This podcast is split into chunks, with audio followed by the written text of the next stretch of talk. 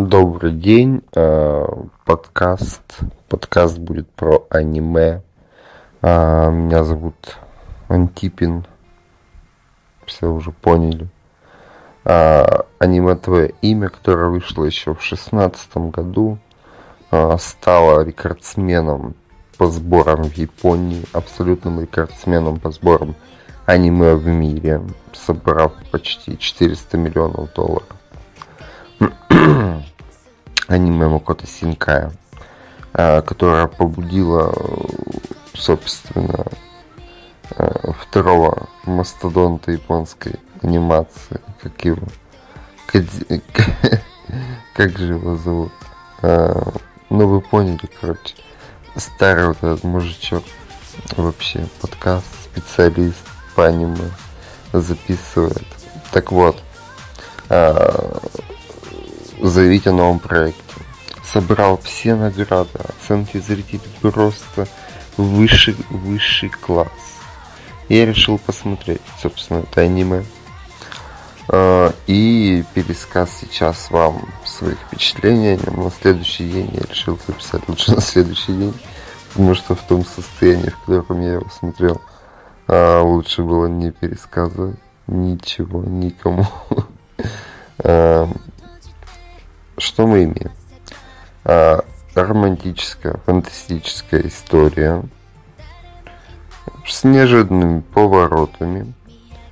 А, нарисовано очень красиво. Как, господи, как он, как он рисует облака, как он рисует облака и некоторые даже элементы интерьера нарисованы так, что их невозможно отличить от реальной а, картинки сейчас. Это очень круто, очень красиво.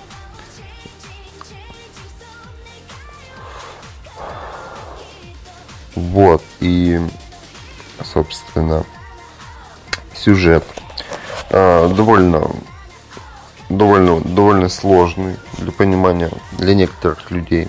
Сказать, что я не понял имя, равносильно сказать, что я не понял начало, Интерстеллар, вот эти вот все попсовые сложные фильмы, господи.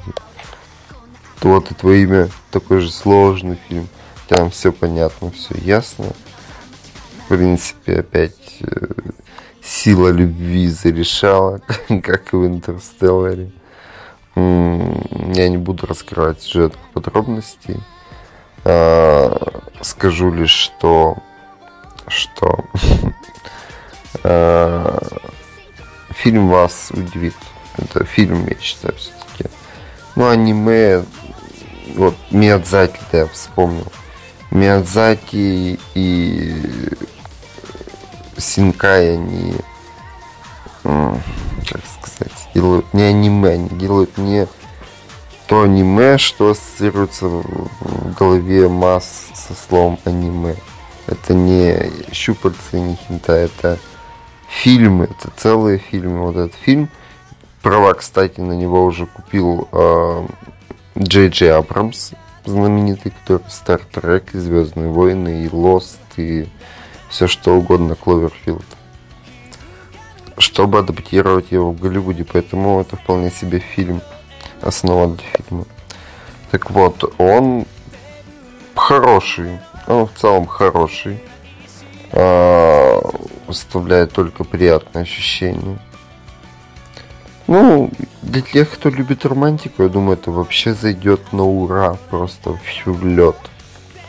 Для тех, кто любит только фантастику, ну, можно посмотреть, в принципе, и не разочароваться. Это действительно достойная работа. Достойная работа и сценарной, и с режиссерской точки зрения. Но я не забуду, конечно, никак. Я вам заспойлерю один сюжетный момент. Я...